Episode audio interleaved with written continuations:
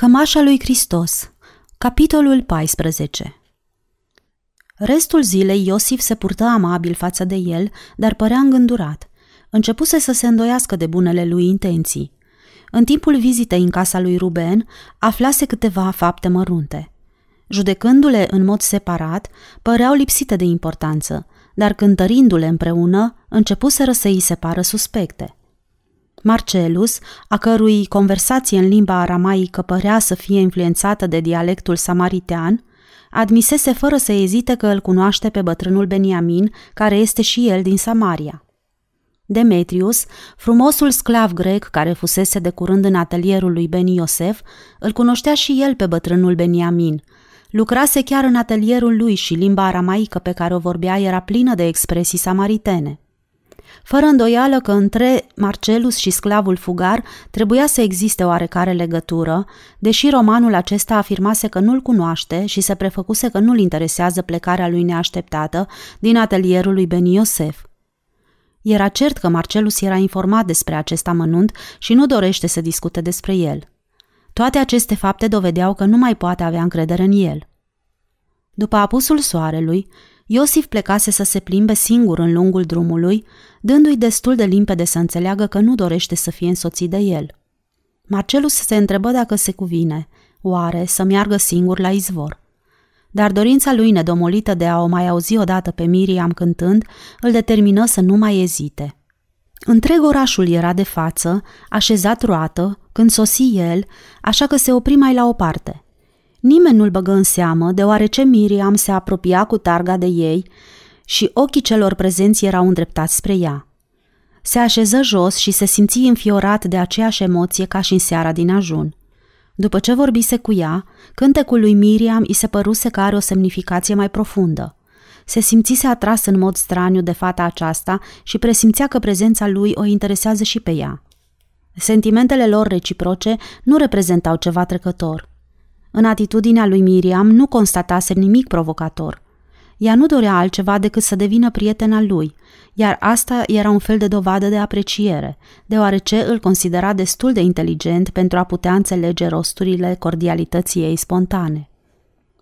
Stând ascuns în umbră și simțindu-se când liniștit, când emoționat de vibrarea adâncă și încrezătoare a glasului ei, începu să-și dea seama de realitatea credinței ce o punea în mișcare – Scepticismul lui înnăscut deveni un fel de nostalgie neașteptată când o auzi cântând. Adăpostimă voi sub scutul aripilor tale.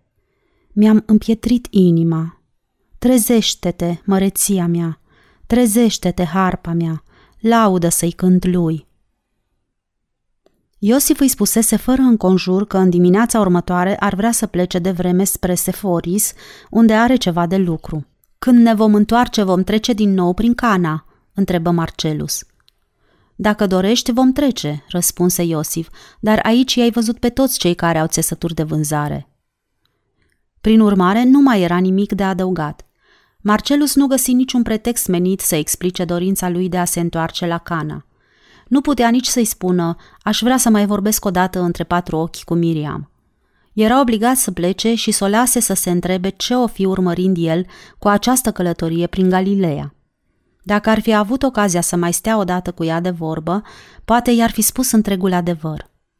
După ce fata cântă și ultimul imn, el întârzie în umbră până când oamenii se împrăștiară. Constată că Iosif s-a apropiat de membrii familiei lui Ruben și că pleacă împreună. La rigoare, ar putea să treacă înaintea oamenilor acestora care înaintau foarte încet și astfel să-și ia rămas bun de la Miriam. Probabil se va bucura că și-a adus aminte. Dar își zise că purtarea aceasta n-ar fi cea mai indicată într-o astfel de împrejurare și amândoi s-ar simți sfioși unul față de altul. Fără îndoială, Ruben și Naomi împărtășeau părerea lui Iosif, care probabil le spusese că drumurile acestui roman prin Galileea sunt suspecte. După ce mai întârzie o vreme până când oamenii se depărtară, Marcelus se simți deprimat și singur, făcându-și reproșuri că le-a dat ocazia, fără niciun motiv temeinic, să-l bănuiască. Ar fi fost mult mai bine dacă i-ar fi spus lui Iosif, fără niciun înconjur, motivul pentru care dorește să viziteze Galileea. Firește, în cazul acesta Iosif ar fi refuzat să-l călăuzească. Dar situația de acum îi se părea insuportabilă. Se simți profund deprimat și ar fi fost în stare să facă orice sacrificiu pentru a putea sta astă seară de vorbă cu Demetrius. Dacă ar fi fost împreună, el ar fi găsit de mult mijlocul de a câștiga încrederea acestor galileeni. Era aproape de amiază și nu schimbaseră nicio vorbă împreună de mai bine de un ceas. Iosif, care mergea în fruntea convoiului, se opri ca Marcelus să-l poată ajunge.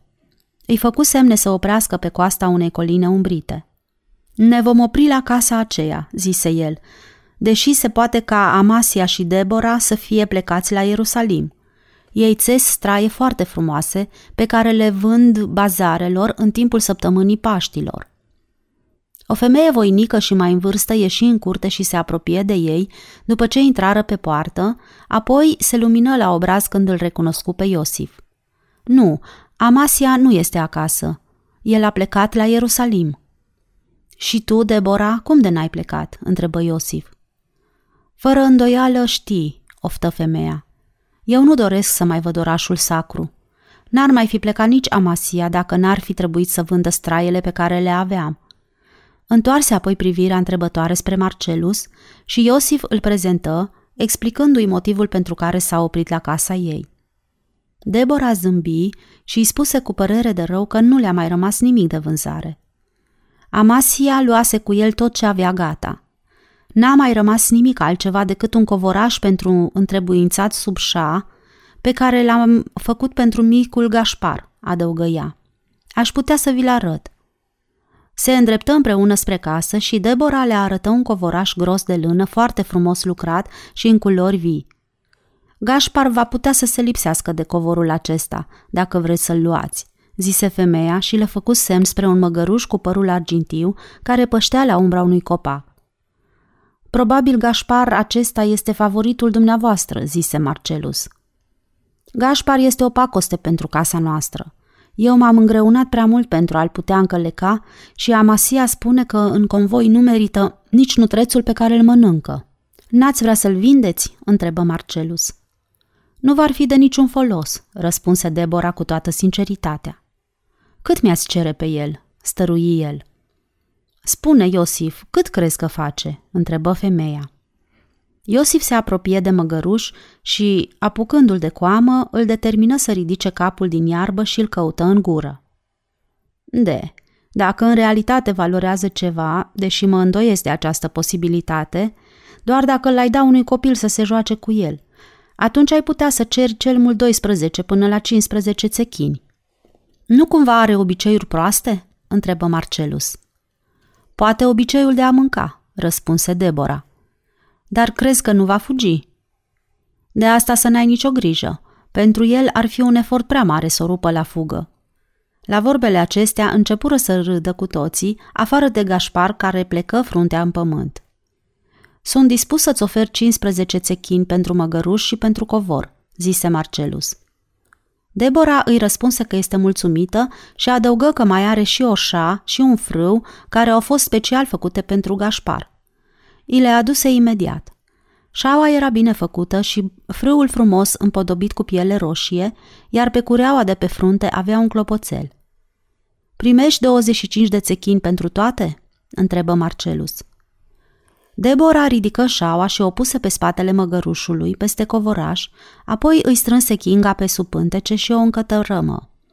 Marcelus scoase banii și, uitându-se la ei, Iosif începu să râdă. Marcelus se simți încântat, văzându-l mai înveselit decât până acum. Lui Gașpar părea că nu-i face plăcere să se despartă de pășune, dar nu păru câtuși de puțin nemulțumită că va fi obligată să plece de la Debora, care îl însoți până la poartă. Târziu, în aceeași după amiază, sosiră în marginea micii localități Seforis, care era tipic galileană. Toată lumea făcea semne și îl saluta pe Iosif, văzându-l că se apropie grăbit.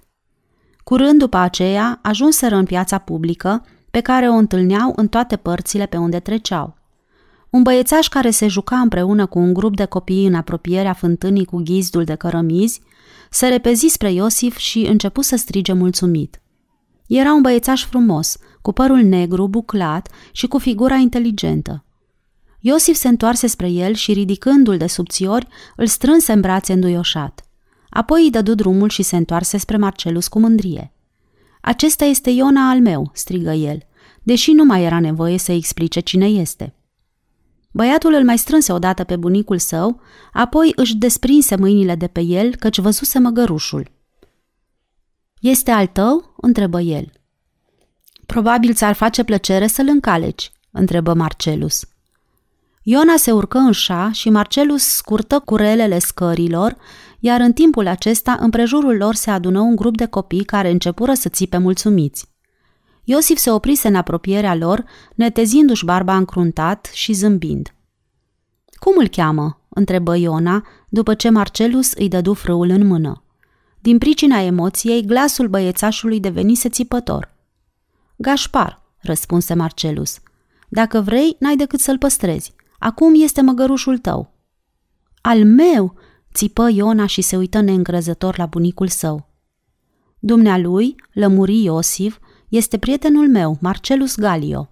Dacă îți spune că măgărușul este al tău, atunci așa trebuie să fie. Apoi, întorcându-se spre Marcelus, în timp ce copiii se minunau de norocul lui Iona, îi spuse Ceea ce ai făcut acum este o generozitate neașteptată. Spune, bunicule, el face parte dintre noi?" întrebă Iona și întinse arătătorul spre binefăcătorul său. Cei doi bărbați se uitară repede unul la altul. Unul nu știa ce să răspundă, iar celălalt aștepta cu sfială. Trebuie că faci parte dintre noi, declară Iona, căci altfel nu ai împărți în felul acesta ceea ce ai. Marcelus se uită din nou la Iosif, dar acesta nu răspunse nici de asta dată nimic. Ești om bogat?" întrebă Iona cu îndrăzneală. La o astfel de întrebare, nimeni nu poate răspunde afirmativ, Iona, declară Marcelus râzând, pe când Iosif îngâna un fel de scuză pentru îndrăznelile nepotului său. Trebuie să fii bogat, stărui Iona, de vreme ce împarți cu alții ceea ce ai. Ți-a spus Isus să procedezi în felul acesta?" întrebă el și întinse capul ca să-l poată examina mai de aproape. L-ai cunoscut pe Isus, nu-i așa?" Bunicul nu ți-a spus că Isus mi-a îndreptat piciorul, așa că acum mă pot folosi de el și pot umbla și alerga împreună cu ceilalți copii. Copiii din prejurul lor se liniștiră. Marcelus își dădu seama că va fi obligat să dea un răspuns de față cu copiii aceștia, dar nu știa ce să le spună. După o lungă tăcere, îngână. Da, bunicul tău mi-a spus, Iona, ce s-a întâmplat cu piciorul tău. Îmi pare bine că ești vindecat. E foarte bine așa. Ar fi bine să plecăm, interveni Iosif cu glasul emoționat. Casa mea este foarte aproape de aici. Vino, aș vrea să-ți o prezint pe fică mea. Marcelus nu se lăsă rugat. Apucară în susul drumului și, pe măsură ce înaintau, numărul celor din prejurul lor devenea tot mai mare. Știrea despre sosirea lui Iosif se răspândise în sat. Oamenii ieșeau din case și se uitau la el mirați, copiii de toate vârstele se apropiau ca să-i însoțească. Un băiețaș mai mic, o loc de un picior, se târa în cârje și obrazul lui luminos cerceta mirat procesiunea. Când îl văzu, Iosif ieși pe marginea drumului și îl mângâie pe creștet. La urmă ajunseră în fața căsuței modeste. Curtea din prejurul casei era foarte curată. Pe marginea potecii care ducea până la intrare erau două rânduri de la lele. Rebecca, o matroană cu glasul blând, în vârstă de vreo 35 de ani, ieși în calea lor, mirată de îngrămădeala care îi impresura. Iosif, de cum intră în curte, îi explică ce s-a întâmplat și în glasul lui se simțea o amabilitate neobișnuită când prezentă pe Marcelus. N-ar fi trebuit să procedați în felul acesta, murmură ea, deși ochii îi străluceau de mulțumire. Acesta este un dar prea scump pentru un băiețaș de vârsta lui. Mă consider pe deplin răsplătit, răspunse Marcelus și zâmbi. Constat că măgărușul este apreciat. Ia uită-te, mamă, strigă Iona gesticulând cu mâinile. Este al meu. Rebecca dădu din cap și zâmbi, iar grupul de copii își continuă drumul pe urma eroului lor. Aceasta este o zi de mare mulțumire pentru Iona, zise Rebecca, însoțindu-i în interiorul casei ei modeste. Da, așa este, în cuvință Iosif, oftând și se lăsă pe un scaun. Este o zi de mulțumire pentru el, dar cred că Iona este prea tânăr pentru a putea lua asupra lui o astfel de răspundere. Din potrivă, eu cred că este destul de mare, spuse Marcelus. Trântorul acesta de măgăruș este anume menit să fie al unui băiețaș. Iona se va împăca destul de bine cu el. Cât despre asta, sunt și eu de aceeași părere, răspunse Iosif și, netezindu-și barba îngândurat, dădu de câteva ori din cap și murmură mai mult pentru sine. Ar însemna să aștepți prea mult de la un copil. Apoi se lumină pe neașteptate la obraz și se adresă fiicei sale. Rebecca, pentru Marcelus Galio vom ridica un cort în apropierea casei. De mâncat va mânca aici în casă, împreună cu noi. Sigur că da, tată, se grăbi Rebecca să răspundă și se întoarse zâmbind spre Marcelus. Nu cumva sunt și feluri de mâncare pe care nu ai voie să le mănânci? întrebă ea. Apoi, văzând că Marcelus se uită la ea fără să înțeleagă, îi explică. Eu nu cunosc obiceiurile romanilor și mi-am închipuit că și pe ei religia îi oprește de la anumite mâncăruri, cum ne oprește pe noi religia noastră. O, nu, despre așa ceva nu poate să fie vorba, răspunse Marcelus cu amabilitate. Religia noastră nu incomodează pe nimeni, nici chiar pe mine. Regretă imediat această declarație lipsită de seriozitate, mai ales când văzu efectul pe care îl făcuse asupra stăpânei casei. Cu vorbele acestea vrei să spui că n-aveți niciun fel de religie?" întrebă Iosif cu glasul grav. N-avem religie," protestă Marcelus. Zeii noștri se văd în toate colțurile, până și acolo unde nu te aștepți. Probabil vorbești despre idoli, îl corectă Iosif. Vorbesc despre statui, lămuri Marcelus. Unele dintre acestea sunt foarte bine făcute. Majoritatea lor au fost importate din Grecia. Grecii sunt foarte pricepuți în sculptură. Și poporul dumitale se închină la aceste statui? întrebă Iosif mirat. Așa se pare și cred că unii dintre ei cred cu toată convingerea, răspunse Marcelus, care nu se simțea mulțumit de aceste întrebări pe care îi le punea. Bine, dar cred că dumneata nu te închine acestor idoli, stărui Iosif. Sigur că nu, răspunse Marcelus râzând. Prin urmare, nu crezi în niciun fel de putere supremă? întrebă Iosif care părea mirat și speriat. Recunosc, Iosif, că toate teoriile pe care le-am auzit în legătură cu această problemă, pentru mine n-au fost de ajuns de convingătoare. Aș fi mulțumit dacă aș descoperi o religie în care să pot crede cu toată convingerea. Presimțind că subiectul acestei conversații va fi destul de greu, Rebecca se frământă pe scaun și zâmbi cu sfială. Îngăduiți-mi să plec ca să prepar mâncarea, căci presimt că trebuie să fiți flămânzi. Iosif, nu am câtuși de puțin intenția să te jignesc, continuă Marcelus după ce Rebecca a ieșit din odaie.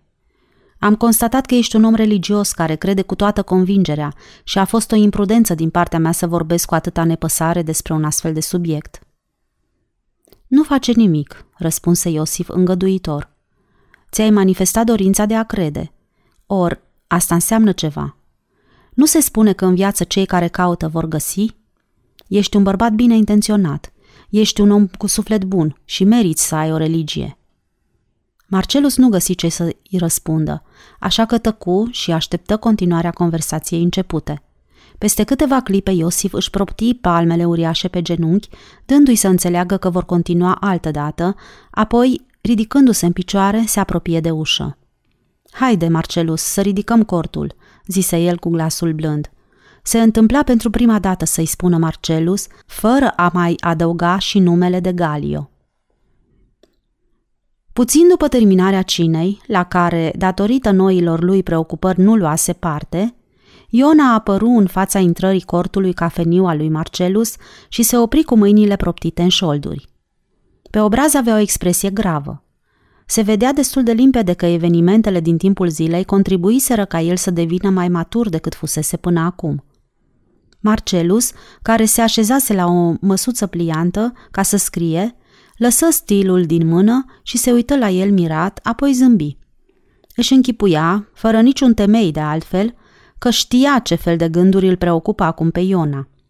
În primul moment, băiatul acesta se simțise copleșit de senzația celor întâmplate. Glasul îi devenise țipător și mișcările mașinale. Dar acum, după ce toți copiii se întorseseră la casele lor și pe Gașpar îl băgase în grajdul liber, împreună cu vaca pe care o aveau, și îi adusese o sarcină de trifoi proaspăt cosit, emoția prin care trecuse era domolită. Probabil începuse să-și dea limpede seama de situația lui de acum, în calitate de proprietar și stăpân al unui măgăruș, fiind singurul copil din Seforis care avea un măgăruș. Nici chiar bunicul său nu avea. În astfel de împrejurări, își zise Marcelus, atitudinea lui, la vârsta de șapte ani, este cât se poate de normală. Ea spune, ai avut grijă să-l adăpi și să-i dai de mâncare peste noapte? întrebă el, vorbind ca de la egal la egal. Iona își țuguie buzele și dădu din cap. Nu vrei să intri și să te așezi pe un scaun? Iona intră și, după ce se gândi o clipă, se așeză pe jos și își încrucișă picioarele sub el. Cum s-a purtat Gașpar în timpul plimbării? A fost cu minte? Iona dădu de câteva ori din cap și rămase cu ochii plecați în pământ. Marcelus nu știa ce să-i mai spună, dar totuși ar fi dorit să înceapă o conversație. N-a mușcat și nici n-a lovit pe nimeni? Sau te pomenești că s-a culcat în mijlocul drumului, cu șaua pe el și a început să doarmă? Iona clătină din cap, fără să ridice privirea spre el și, făcându-și limba ghemotoc, începu să-și o plimbe de la o falcă la alta. Nu mai vorbise de ani întregi cu copiii și acum își dădu seama că nu este atât de ușor să stai de vorbă cu ei cum își închipuise el. Îmi pare bine că ești mulțumit, declară el. Mai ai să-mi spui ceva privitor la această chestiune?" Iona ridică obrazul întunecat spre el și dădu din cap, apoi înghiți cu greutate. Toma mi-a cerut voie să-l las și pe el să-l încalece, îngână el cu glasul stins. Ceva mă face să-mi închipui că ai refuzat, zise Marcelus. Iona dădu din cap cu părere de rău. Din pricina asta, dacă aș fi în locul tău, eu nu mi-aș face nicio grijă. Pe Toma îl vei putea lăsa să încalece mâine. Probabil nici el nu și-a închipuit că îi vei împrumuta măgărușul chiar din prima zi. Acest Toma ți-e prieten bun? Nu l-ai văzut pe băiatul acela care umblă în cârje? Cel pe care bunicul tău l-a mângâiat pe creștet? Iona dădu din cap. În cazul acesta, totul se va limpezi de la sine, adăugă Marcelus binevoitor. Va avea destule ocazii să încalece. În cazul când întâmplarea aceasta te nemulțumește atât de mult, de ce nu dai o fugă până la Toma acasă, să-i spui că îi vei da măgărușul chiar mâine dimineață, dacă va vrea? Mâine el va pleca, răspunse Iona abătut. Va pleca împreună cu maică sa. Ei nu locuiesc în satul acesta, ci în Capernaum. Au venit la Seforis numai din pricină că bunica lui este bolnavă. Ea a murit, așa că se vor întoarce acasă. Păcat că s-a întâmplat așa, încercă Marcelus să-l îmbuneze. Dar tu nu ai nicio vină. Dacă situația aceasta te nemulțumește, ar fi bine să vorbești și cu bunicul tău. Ia spune Iona, tu ai dormit vreodată sub cort? Iona clătină din cap și păru că s-a mai luminat la obraz. Mai avem un pat pe care l-am putea întinde. Du-te și vorbește cu bunicul tău despre afacerea asta, cu Toma, și cere voie mamei tale să dormi aici, în cort, împreună cu mine. Iona zâmbi mulțumit și plecă fără să mai întârzie. Ar fi fost imposibil să nu audă conversația lor, deoarece Iosif stătea la fereastra deschisă, numai departe de doi pași de cortul în care se găsea el. Peste câteva clipe, auzi vibrația adâncă a glasului uriașului și glasul sfios al nepotului său. Fiind curios să afle cum se va termina această chestiune, lăsă stilul din mână și ascultă. Când Isus le-a spus oamenilor să-și împartă lucrurile pe care le au, el s-a adresat în primul rând bogaților, nu-i așa, bunicule? Da, el s-a adresat celor care au mai mult decât le trebuie și ceea ce au pot să împartă și altora. Marcelus este bogat? Da, și mai este și om foarte bun. Isus i-a spus și lui să-și dăruiască lucrurile pe care le are? Urmă o lungă tăcere, în timpul căreia Marcelus își reținu respirația. Eu, Iona, nu știu dacă i-a spus sau nu, dar se poate să-i fi spus. Se făcu din nou tăcere, pe care apoi o întrerupse băiețașul. Bunicule, care este motivul că Isus n-a vindecat piciorul lui Toma?" Eu nu știu, nepoate, dar probabil lui Isus nu i-a spus nimeni că Toma este o loc de un picior. Păcat, se auzi glasul băiatului. Ar fi fost mai bine dacă i-ar fi spus cineva. Da, oftă Iosif. În cazul acesta, pentru tine, situația de acum ar fi fost mult mai ușoară, nu-i așa? Sunt mulțumit că mie Isus mi-a îndreptat piciorul, murmură Iona. Da, e foarte bine, răspunse Iosif. Față de tine, Isus a fost foarte bun. Știu că și tu ai fi gata să faci orice pentru Isus dacă ți s-ar oferi ocazia, nu-i așa? Bunicule, eu nu sunt în stare să fac nimic pentru Isus, protestă Iona. Ce aș putea să fac? De, dacă se va întâmpla să afli despre Isus că n-a făcut ceva pentru că nu i-a spus nimeni, ceva ce ar fi fost dispus să facă dacă ar fi fost informat, ceva ce ar face chiar astăzi dacă s-ar întâmpla să mai fie aici. Vrei să spui să fac eu ceva în interesul lui Toma? Se auzi glasul subțire al lui Iona. Nu te-ai gândit că ai putea face și tu ceva pentru Toma? Micul Ion a început să plângă, iar după suspinele intermitente ce se auzeau în interiorul camerei, Marcelus înțelese că Iosif și-a ridicat nepotul pe genunchi. Nu mai auzi apoi nicio vorbă. Peste o jumătate de ceas, sau chiar mai bine, Iona, cu ochii roșii și abătut, apărut la intrarea cortului. Voi dormi cu bunicul, zise el cu părere de rău, căci m-a poftit și el. Foarte bine, Iona, în cuvință Marcelus. Bunicul tău nu te-a văzut de vreme îndelungată. Mâine, dacă vei vrea, poți să vii să te joci aici în cort. Iona nu se mișcă din fața intrării și păru că se gândește. Nu te super dacă îl voi da pe Gașpar?" întrebă el, făcând un mare efort. Probabil lui Toma, zise Marcelus. Iona dădu din cap fără să ridice fruntea. Ești convins că vrei să-l dai? Nu, eu nu vreau să-l dau. În cazul acesta, Iona, tu ești un băiat căruia nu-i lipsește curajul, declară Marcelus.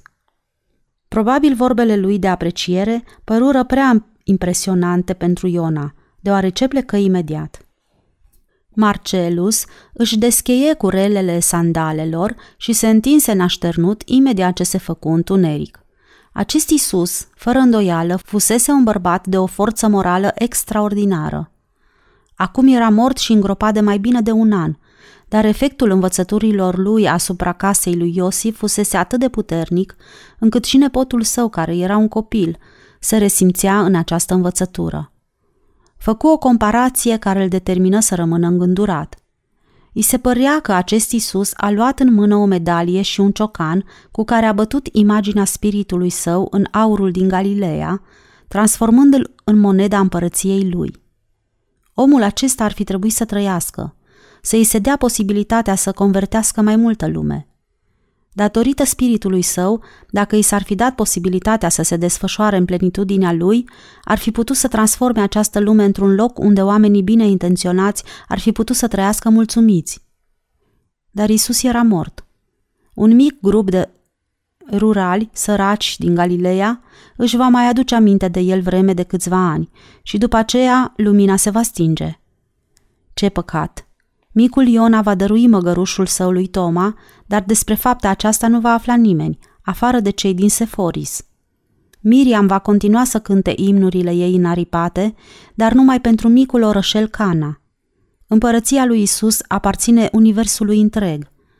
Totuși, moneda bătută de el n-avea curs decât în sătulețele din Galileea. Mâine îi va scrie lui Demetrius despre această chestiune. Marcelus își termină prânzul, stând singur la masă. Rebecca se așezase în apropiere, dar nu zicea nimic. Făcuse câteva observații banale și ea îi răspunsese destul de amabilă, dar numai în monosilabe. Iona și bunicul său au prânzit mai devreme împreună. Nu crede că vor întârzia prea mult. După ce mâncă, Marcelus se întoarse în cort și continuă scrisoarea pe care o începuse pentru Demetrius. Scria în grecește, fără să se gândească la felul în care o va expedia. Toți cei care avuseseră intenția ca în primăvara aceasta să plece un drum la Ierusalim erau de mult plecați. Puțin după aceea, Iosif apărut la intrarea cortului. Marcelus îi făcu semn să intre și uriașul se așeză pe un scaun de campanie. De, începu Marcelus, întrerupând lunga tăcere dintre ei. Mi se pare că micul Iona a săvârșit o faptă generoasă, care i-a sângerat inima. Îmi pare rău că i-am pricinuit această nemulțumire. Nu-ți face imputări, Marcelus. Ar putea să iasă bine. Firește, băiatul este prea tânăr pentru a-l supune la o încercare atât de grea. Va trebui să mai așteptăm pentru a vedea cum se poartă. Ziua aceasta va fi pentru Iona o zi memorabilă, dacă va fi în stare să-și dea seama de importanța ei, zise Iosif cu mândrie, dar se vedea că se simte tulburat. Să-și dea seama de importanța ei? repetă Marcelus. Eu cred că și-a dat seama. N-a dat măgărușul băiatului care este olog? Doar nu-ți închipui că îi va părea rău de gestul pe care l-a făcut și că îi va cere lui Toma să îl dea înapoi. Nu, eu nu mă gândesc la asta. Dar toți copiii s-au adunat grămadă să-i spună lui Iona că este un băiat de treabă. Ar fi trebuit să-i auzi. La urmă Toma a plecat împreună cu maică sa. Toma încălecase, iar maică sa mergea alături de el și plângea de mulțumire. Și toate femeile care au însoțit-o până în drum au început să vorbească despre Iona și să spună Ce faptă mărinimoasă și vrednică! Ești un băiat generos!" Iosif oftă adânc. Eu cred că au procedat greșit, dar nu puteam să le ocărăsc din pricina asta, așa că am plecat. Bine, Iosif, gândește-te că este firesc ca vecinii să-l laude pe Iona pentru fapta pe care a săvârșit-o. A fost un mare sacrificiu pentru un copil ca el. Nu ești de părere că merită toată lauda? Merită laudă, în cuvință Iosif, dar nu în mod exagerat. Cum spunea ea din iauri, fapta aceasta a fost un mare sacrificiu. Are dreptul să se împărtășească de mulțumire sufletească. Ar fi mare păcat dacă, în loc de această mulțumire, nu i-ar rămâne altceva decât trufia. Nu există deșertăciune mai primejdioasă pentru caracterul unui bărbat decât posibilitatea de a se mândri cu faptele sale. N-are decât să se mândrească cu puterea, cu priceperea, cu vigoarea, cu înfățișarea și rezistența sa, deoarece acestea sunt lucruri de care avem nevoie cu toții. Dar când un bărbat este vanitos datorită faptelor bune pe care le-a săvârșit, aceasta este o mare tragedie – Nepotul meu este foarte tânăr și lipsit de experiență. Caracterul lui ar putea fi cu ușurință alterat de această trufie, chiar înainte de a-și da seama ce s-a întâmplat cu el. Înțeleg ce vrei să spui, declară Marcelus. Sunt de acord cu dumneata. Întâmplarea aceasta va contribui la formarea caracterului lui Iona, mai mult decât te-ai putea aștepta de la un copil de vârsta lui, sau va face din trânsul un închipuit, Haide, Iosif, să plecăm de aici înainte ca vecinii să aibă ocazia să-și exercite influența nefastă asupra lui. Îl vom lua și pe el cu noi. Ce zici de asta? Privirile lui Iosif se luminară.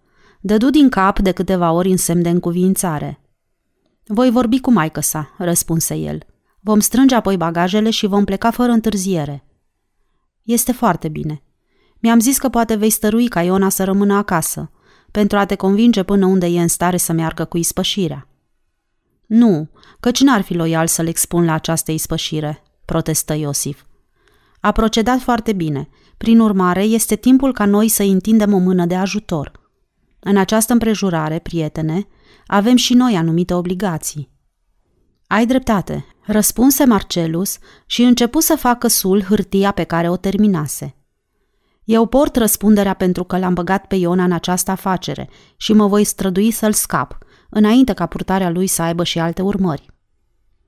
Iosif nici nu intră bine în casă când Iona a apărut la intrarea cortului, pe obraz cu zâmbetul sfios al celui care este obligat să poarte o povară. Ei, Iona!" strigă Marcelus. Am auzit că l-ai ajutat pe Toma să plece la drum. Ai procedat foarte bine, la urma urmei, tu n-ai nevoie de un măgăruș. Ai cele mai bune picioare ce pot fi găsite în această localitate. Preocupat de împăturirea învelitorilor pe care le băgă în bagajul convoiului, continuă să vorbească în felul acesta și mai mult pentru sine însuși. Un băiat care înainte a fost infirm și mai târziu a fost vindecat, trebuie să se simtă atât de mulțumit încât niciodată nu va dori să încalece. Da, dar Gașpar a fost un măgăruș foarte frumos, răspunse Iona mușcându-și buzele. Toată lumea spune că nu înțelege cum de-am fost în stare să renunț la el. Nu trebuie să te intereseze ce spune lumea, ripostă Marcelus. Nu admite ca alții să-ți tulbure plăcerea faptei pe care ai săvârșit-o. Tu ești un băiat vrednic și atât ajunge. Ștergeți nasul și dă-mi o mână de ajutor să strâng cureaua asta. Iosif sosi tocmai la timp pentru a auzi ultimele cuvinte și încercă să zâmbească. Iona, începu el, te vom lua cu noi pentru câteva zile. Maica ta a început să-ți împacheteze câteva lucruri de care vei avea nevoie. Pe mine? Plec și eu cu voi?" țipă Iona și se repezi după cort chiuind de mulțumire. Iosif și Marcelu se uitară unul la altul. Fapta pe care am săvârșit-o acum este destul de brutală, zise Marcelus. Rănile primite de la un prieten nu dor prea rău, răspunse Iosif. Iona se va reface fără greutate. Acum are din nou la ce să se gândească, de vreme ce a auzit că îl vom lua cu noi. Ia spune, Iosif, încotro ne vom duce acum. M-am gândit să mergem mai întâi la Capernaum. Drumul acesta cred că va mai putea aștepta. S-ar putea să ne întâlnim cu Toma și cu Gașpar. Cred că nu avem nevoie ca astăzi să ne mai întâlnim odată cu ei. Mai bine ne întoarcem la Cana. O întâlnire cu Miriam, lui Iona nu poate decât să-i folosească. Iosif își netezi barba, încercând să-și ascundă un zâmbet. Probabil tot așa îți va folosi și dumitale, îndrăzni el să-i răspundă.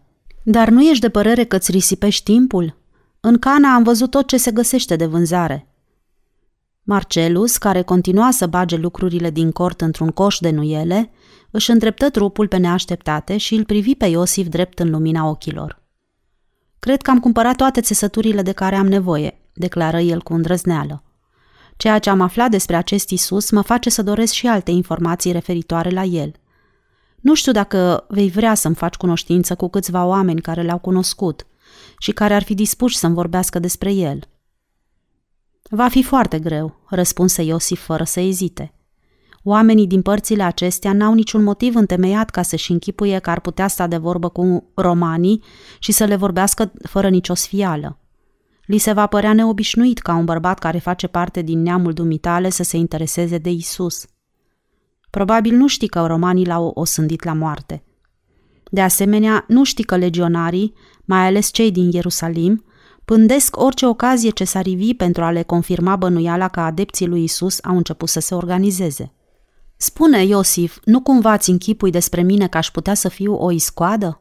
întrebă Marcelus. Nu, eu nu-mi închipui că ai putea fi o iscoadă.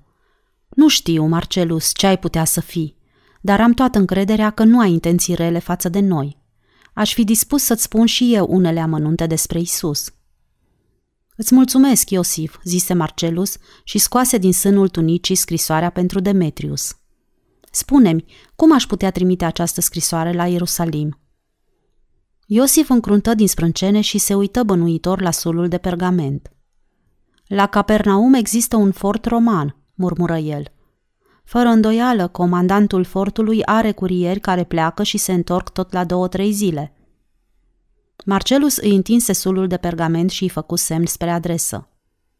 Nu vreau să expedezi această scrisoare cu ajutorul celor din fortul Capernaum și nici al administrației procuratorului din Ierusalim, zise Marcelus. Scrisoarea aceasta va trebui trimisă printr-un om de încredere, care să o predea grecului Stefanos din Dugheana lui Beni Iosef. Prin urmare, îl cunoști pe sclavul Demetrius, se dumeri Iosif. Tot așa mi-am închipuit și eu. Da, este sclavul meu.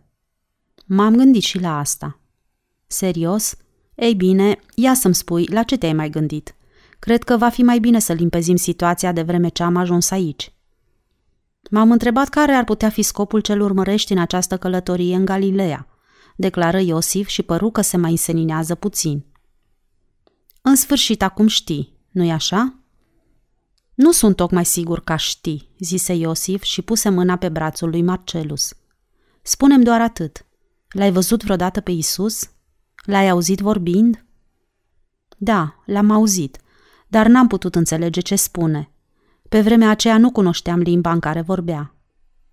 Ai învățat limba aramaică pentru a putea culege informații despre el? Da, alte motive n-aș fi avut să o învăț. Îngăduiem să-ți mai pun o întrebare, zise Iosif în șoaptă. Faci parte dintre noi?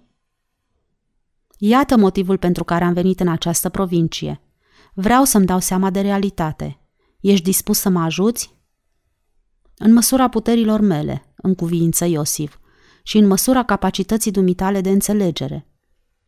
Marcelus rămase mirat.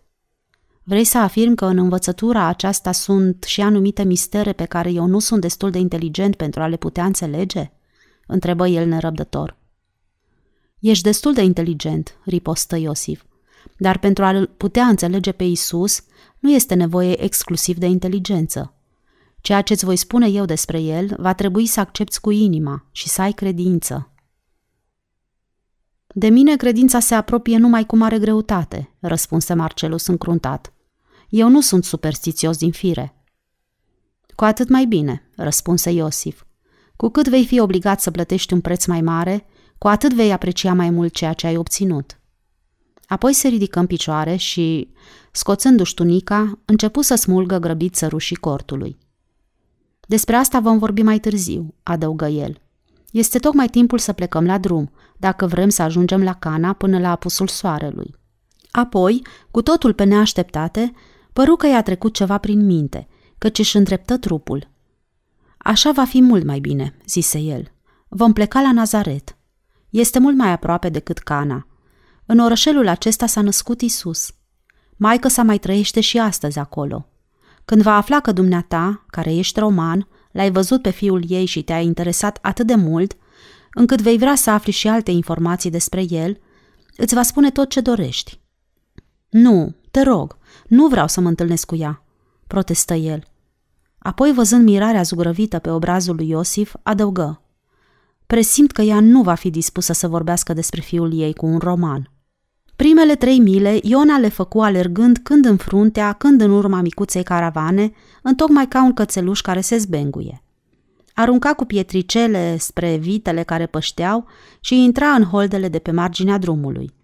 Dar după ce soarele se urcă sus pe cer, entuziasmul lui se mai domoli. Acum se mulțumea să meargă alături de bunicul său, cu pași întinși și simțindu-se mai bărbat decât era în realitate – după ce mai făcu o bucată de drum, îl luă pe bunicul său de mână și îl determină să meargă mai încet, deoarece începuseră să-l doară picioarele. Preocupat de subiectul conversației lor importante, Iosif nu-și dăduse seama de oboseala nepotului său. Dar când îl văzu că se împiedică și e gata să cadă, se opriră la umbră și descărcară poverile. Se opriră la umbră și descărcară poverile măgărușilor, apoi le împărțiră în așa fel încât cel mai mic să fie liber pentru a lua un călăreț. Iona nu protestă când văzu că îl ridică în șa. Ar fi fost bine să fi păstrat șaua aceea frumoasă, oftă el. Nu, n-ar fi fost bine, zise Marcelus. Când dăruiești ceva, e mai bine să-ți iei gândul de la ce ai dăruit și să nu-ți pară rău. Băiete, prietenul nostru are dreptate, în cuvință Iosif. Măgărușul acesta te va putea duce și fără șa frumoasă. Să plecăm la drum și când soarele va dogori deasupra capetelor noastre, ne vom opri ca să mâncăm ceva. Mie mi-e foame chiar acum, declară Iona.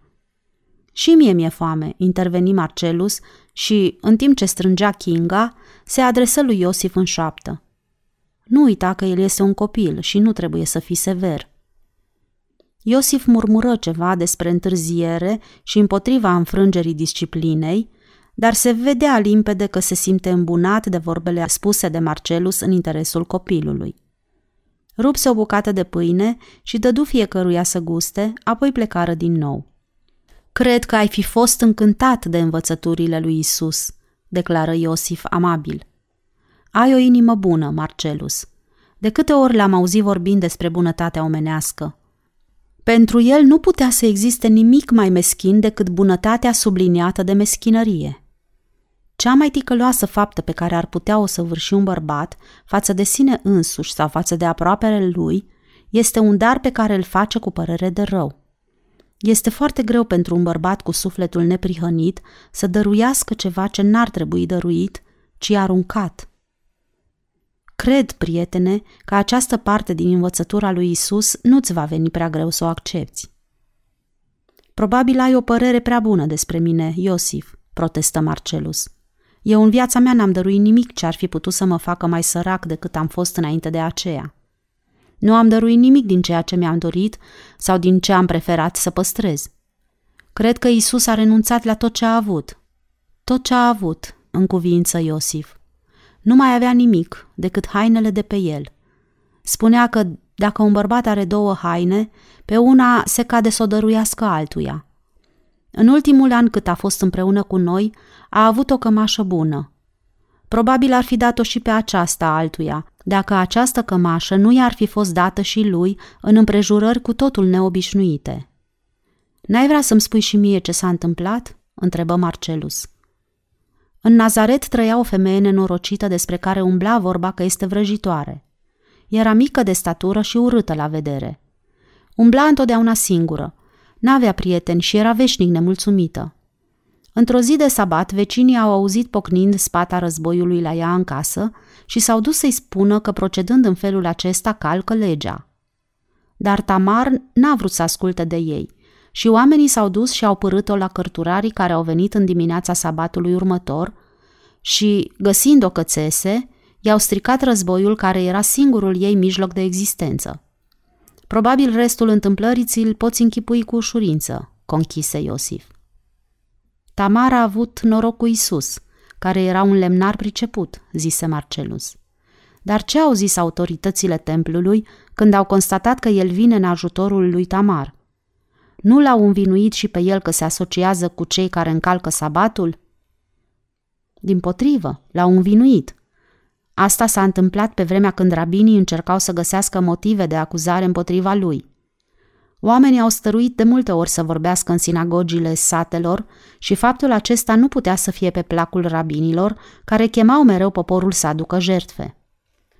Isus a vorbit despre prietenia și ospitalitatea față de oamenii străini și despre săracii care trebuie ajutați. Rabinii nu erau adepți ai prieteniei și ai milei? întrebă Marcelus. Ba da, erau și considerau ca ceva de la sine înțeles ca în această privință toată lumea să fie de acord. Cel puțin în teorie, dacă nu altfel, zise Marcelus. Da, exact, numai în teorie, dar în privința adunării fondurilor pentru susținerea sinagogilor, erau de acord și în practică. Vorbeau mereu numai despre bani, așa că nu le mai rămânea timp pentru a putea vorbi și despre lucruri din domeniul spiritual. Haide, continuă, spune ce s-a întâmplat cu Tamar, îl întrerupse Marcelus. Isus i-a reparat războiul și în semn de recunoștință i-a, i-a țesut o cămașă. Întocmai, pe aceasta a purtat-o până la moarte. Ai fost de față când a murit? întrebă Marcelus. N-am fost.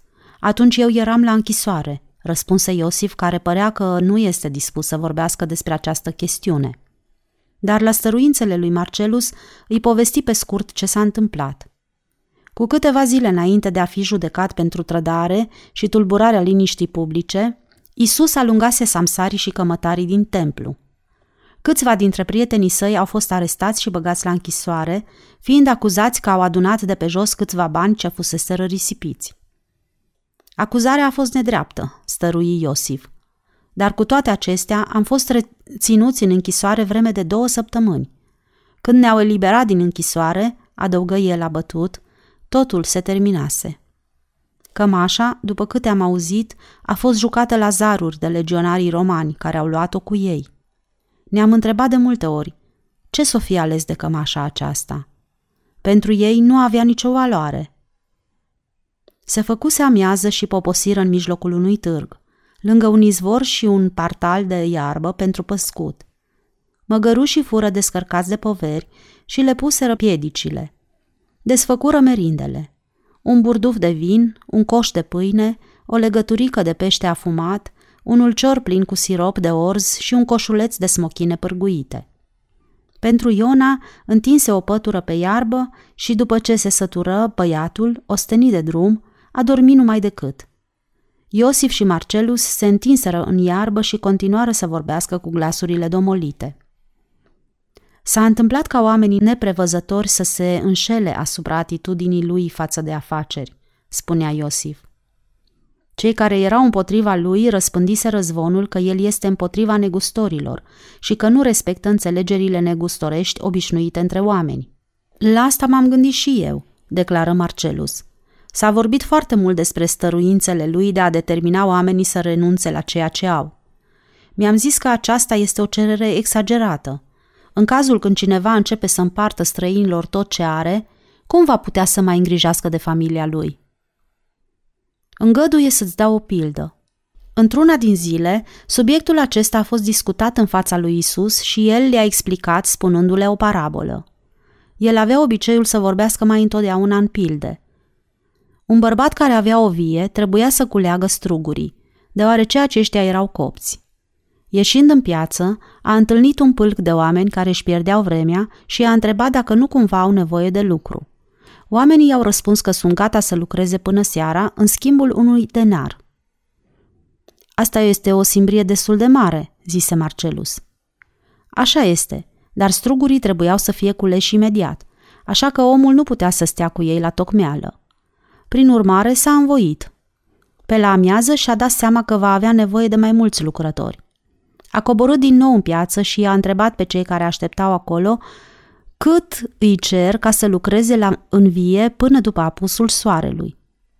Lucrătorii i-au spus că lasă la aprecierea lui cât să le dea.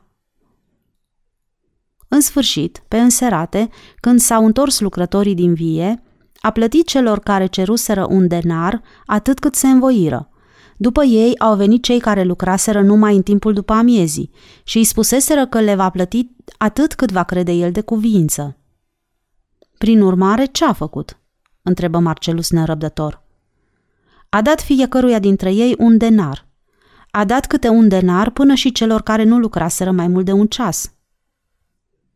Probabil din pricina aceasta între lucrători s-a iscat o neînțelegere. Așa s-a și întâmplat. Cei care lucraseră toată ziua au început să protesteze revoltați. Dar stăpânul viei le-a răspuns. V-am plătit atât cât mi-ați cerut – Așa ne-a fost înțelegerea. Oamenii aceștia n-au cerut nimic, ci au avut încredere în bunăvoința mea. Admirabil, exclamă Marcelus. Când cineva se târguiește cu tine și cu mare greutate ajungi cu el la o înțelegere, nu are niciun drept la bunăvoința ta și nici nu ești obligat să te porți generos față de el. Dar dacă se întâmplă ca cineva să lase la aprecierea ta ceea ce se cuvine să-i plătești, s-ar putea să te coste întotdeauna mai mult decât face. Tocmai, în cuvință Iosif. Când ai de-a face cu cineva care se târguiește și încearcă să profite de situația în care te găsești, ai dreptul să-i plătești cu măsură dreaptă.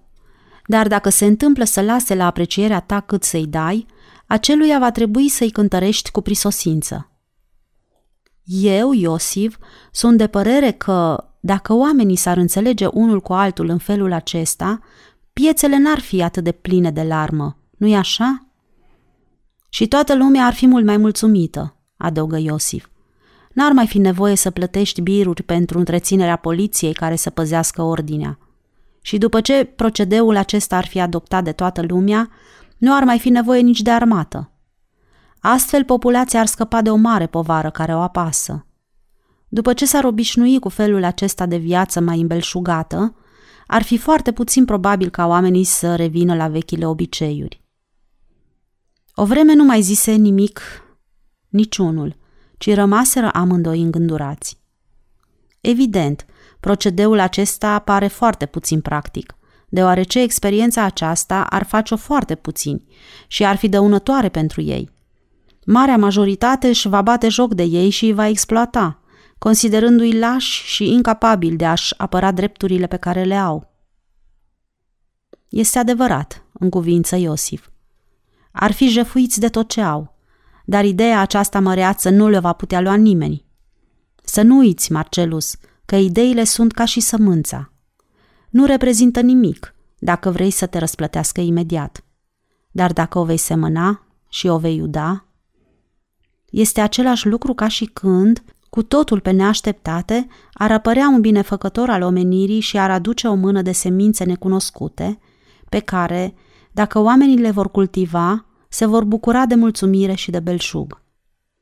Așa este, în cuvință Iosif. dar cu mâna aceasta de grăunțe nu vor putea ajunge prea departe, decât dacă le vor semăna și trăiera de mai multe ori la rând. Isus a vorbit și despre aceasta. O parte dintre aceste semințe nu vor răsări niciodată. Altele vor cădea între mărăcini și vor fi năpădite de pălămidă. Unele vor cădea pe pământ sterp și păsările cerului vor veni și le vor mânca. Numai foarte puține vor rodi. Spune, Iosif, crezi cu adevărat că o astfel de teorie se va putea afirma și va putea rodi în mijlocul acestei lumi pline de păcate? Întrebă Marcelus pe un ton cât se poate de serios. Da, cred. Cred pentru că și el a crezut, răspunse Iosif. Spunea că va avea același efect ca și dospeala din pâine. Va crește încet, pe nesimțite, dar imediat ce va începe să crească, nimic nu o va mai putea opri. Nimic nu va fi în stare nici să o oprească, nici să o țină sub obroc, nici să o înlăture. Dar cum se poate ca teoria aceasta să se manifeste tocmai aici, în Galileea, care este atât de săracă și atât de departe de centrele mai populate ale așezărilor omenești? se miră Marcelus. De, răspunse Iosif. Undeva tot trebuie să se manifeste. După câteva clipe de gândire, se întoarse spre Marcelus și zâmbi cu sfială. Crezi că această sămânță ar fi putut prinde rădăcină și ar fi putut să crească mai cu ușurință dacă ar fi căzut pe străzile Romei? Probabil întrebarea aceasta nu mai are nevoie de un răspuns, zise Marcelus. Iosif se întinse spre nepotul său și îl mângâie pe obrazul Oacheș. Acum să plecăm la drum, ca să ajungem la Cana, zise el și se ridică în picioare. Peste câteva minute plecară din nou. Iosif mergea în fruntea convoiului și continuă să-și înșire amintirile. Am făcut de atâtea ori drumul acesta împreună. Isus ținea la Cana mai mult decât la orice oraș din Galileea. Mai mult decât la Nazaret? întrebă Marcelus. În Nazaret el n-a fost apreciat niciodată așa cum merită, răspunse Iosif. Știi foarte bine cum se întâmplă. Nimeni nu poate fi profet în țara lui. Nazarinenii spuneau despre el. Cum se poate ca omul acesta să fie un înțelept? Nu-l cunoaștem noi destul de bine cine este? Se vede că nu aveau prea mult respect față de propria lor valoare, ripostă Marcelus și începu să râdă.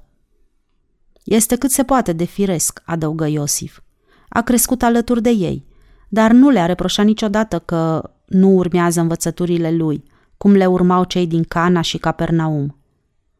S-a întâmplat ca la Cana să-și dovedească pentru prima dată puterea neobișnuită despre care vei auzi vorbindu-se.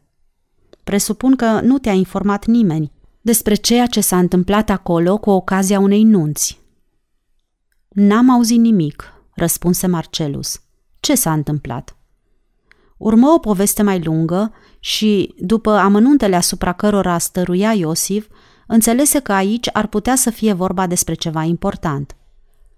Ana, fica lui Harif și Arafilei, trebuia să se căsătorească. Harif era de meserie olar, om vrednic și sârguitor, dar nu se putea spune despre el că ar fi bogat, astfel că cheltuielile cu ospățul Anei reprezentau pentru el o sumă destul de mare. Cu toate acestea, Harif își dăduse toată silința ca fică sa să aibă o nuntă așa cum se cuvine. Ana avea o mulțime de prieteni, iar Rafila și Harif tot atâtea rude. Prin urmare, i-au poftit pe toți aceștia și toți au venit să se ospăteze. Tu ai fost de față, Iosif? Nu. Asta s-a întâmplat înainte de a-L cunoaște pe Isus. Știrea despre ceea ce s-a întâmplat în ziua aceea s-a răspândit repede și foarte departe. Nu mă sfiesc să-ți spun că în ziua când am auzit nu mi-a venit nici mie să cred că ar putea să fie adevărat. Te rog, continuă, îl îndemnă Marcelus. Isus a sosit printre cei din urmă. Ritualul căsătoriei fusese îndeplinit și majoritatea nuntașilor erau de mult la masă. Bietul Harif se zbuciuma din pricină că n-avea vin de ajuns pentru atâția oameni. Cineva i-a pomenit lui Isus despre nemulțumirea lui. Iosif făcu o jumătate stadie de drum fără să mai zică nimic. Poate e prea devreme ca să-ți spun întâmplarea aceasta, murmură el. Nu vei putea crede vorbele mele. Nici eu n-am putut crede la început. Isus s-a ridicat de la masă și a intrat într-o odăiță de alături. Pe fereastra acesteia a văzut în curtea din dos a lui Harif câteva vase de pământ și a poruncit slugilor să le umple cu apă și pe urmă să le ducă nuntașilor. Puțin după aceea a intrat și el în odaia unde erau nuntașii și s-a așezat din nou la masă. Când slujitorii au turnat oamenilor în ulcele ca să bea, apa se prefăcuse în vin. Nu, Iosif, așa ceva nu se poate, protestă Marcelus. Povestea aceasta nu dovedește cu nimic viața și întâmplările prin care a trecut Isus. Am prevăzut, prietene, că nu ești încă pregătit pentru a putea crede ceea ce-ți voi spune, zise Iosif cu părere de rău. Eu sunt de părere că pentru vinul acesta s-ar putea găsi o explicație mult mai apropiată de adevăr, interveni Marcelus. Hai să zicem că Isus apare între nuntași. Este o personalitate strălucitoare și toată lumea îl admiră.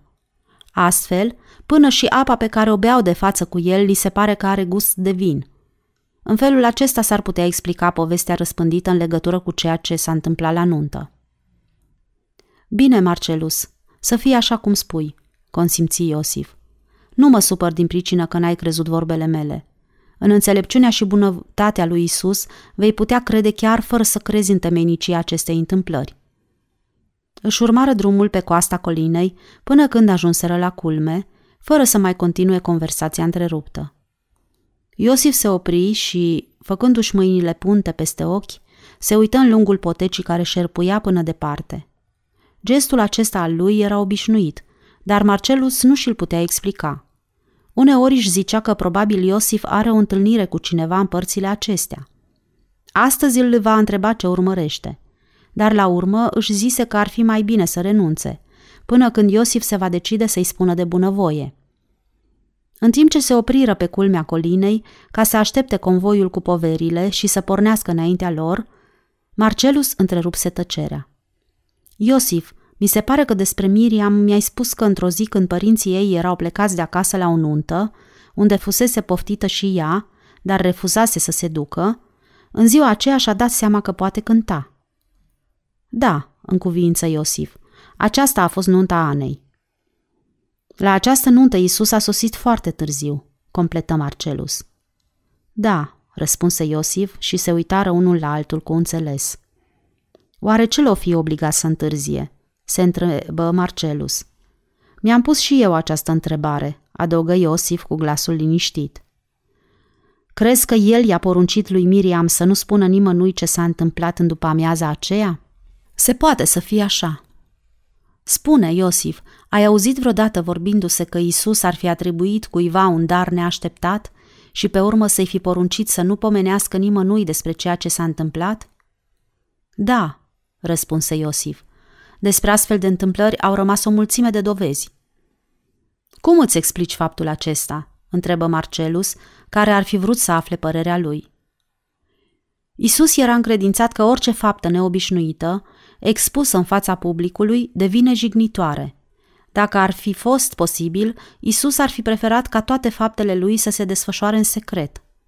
Într-un rând, când o mare mulțime se adunase împrejurul lui pe coasta unei coline, ca să-l audă vorbind, le-a spus Când faceți fapte bune, păstrați-le în taină și nu vă vânturați știrea despre fapta voastră, ca lumea să afle și să vă laude. Când miluiți pe cineva, feriți-vă ca să nu știe stânga ce a săvârșit dreapta voastră. Nimeni să nu afle decât Tatăl vostru cel din ceruri, căci numai El vă va răsplăti. Ce a vrut să spună când a afirmat că tatăl îi va răsplăti, dacă nu va afla nimeni despre milostenia lor? Să luăm de pildă cazul lui Iona. Dacă n-ar fi aflat nimeni că el și-a dăruit măgărușul copilului acelui aolog, crezi că ar fi putut să fie răsplătit în taină? Sigur că da, răspunse Iosif. Dacă nimeni n-ar fi aflat despre darul acesta, inima lui Iona ar fi fost plină de mulțumire. N-ai fi avut ocazia nici să-l auzi spunând că ar fi fost mult mai bine să păstreze șaua aceea lui Gașpar. Bine, dar nepotul tău nu poate să vârși această faptă fără ca cineva să afle despre ea, protestă Marcelus. Este adevărat, acceptă Iosif, dar asta n-a fost greșeala lui Iona, ci nenorocirea lui. Ești de părere că vraja aceea neobișnuită care există în jurul lui Miriam se datorește faptului că ea a păstrat taina ce a fost încredințată? În acest caz, ea este cea care a beneficiat de darul pe care l-a primit de la altcineva. Știu, în cuvință Iosif. În cazul când cel care beneficiază nu spune nimănui, înseamnă că cel care a făcut darul este răsplătit. În inima lui. În felul acesta, cel care a primit darul îl ajută să fie răsplătit. Dar astăzi, după ce Isus a murit, continuă Marcelus întorcându-se spre el, Miriam este liberă să divulge secretul păstrat până acum. Nu-i așa? Iosif își netezi barba îngândurat. S-ar putea să nu fie liberă, murmură el. Dacă ar fi, l-ar divulga. Sfârșitul capitolului 14